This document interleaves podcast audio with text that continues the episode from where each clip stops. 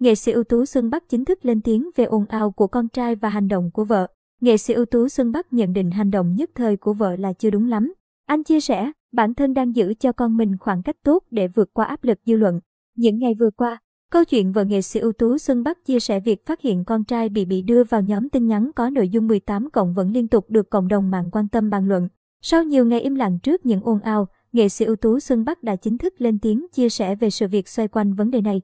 Theo đó, nam danh hài cho biết thông qua sự việc lần này anh nhận thấy sự tiến bộ về nhận thức của các ông bố, bà mẹ và mọi người trong vấn đề bảo vệ trẻ em. Tuy nhiên, anh cũng cho rằng việc làm cha làm mẹ cũng rất khó bởi không thể đảm bảo là mình không mắc sai lầm. Quan trọng là phải biết sửa sai khi mình phạm lỗi.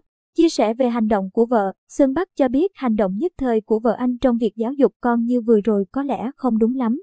Đây là chuyện của gia đình, cần tự kiểm điểm với nhau.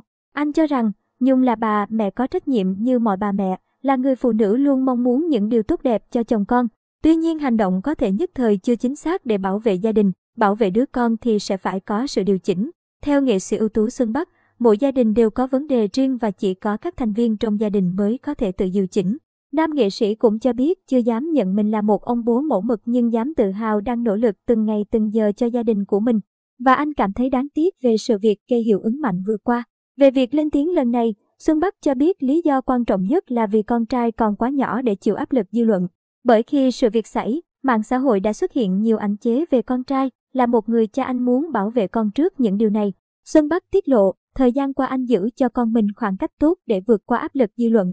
Vốn hoạt động trong làng giải trí nên nam nghệ sĩ đã rất quen với chuyện này. May mắn con trai vẫn vui vẻ hoạt động bình thường. Cả gia đình đang cố gắng để những điều tiêu cực không ảnh hưởng đến con. Riêng về clip con trai khóc xin lỗi mẹ, Xuân Bắc cho rằng nó phát tán đúng thời điểm, đúng vấn đề vì cả nhà anh vẫn thường xin lỗi nhau thường xuyên. Thậm chí người làm bố như Xuân Bắc cũng không ít lần xin lỗi các con. Ngay sau những chia sẻ của nghệ sĩ ưu tú Xuân Bắc được lan truyền, cư dân mạng đã dành nhiều lời khen ngợi cho những chia sẻ khéo léo và sự thẳng thắn nhìn nhận vấn đề tìm cách giải quyết chứ không đổ lỗi cho bất kỳ ai của nam nghệ sĩ. Người yêu mến nam nghệ sĩ cũng cho rằng câu chuyện cũng nên dừng lại, con trai nam nghệ sĩ sẽ trở lại với cuộc sống bình thường. Và đây là bài học không chỉ gia đình Xuân Bắc mà tất cả mọi người trong cách dạy con.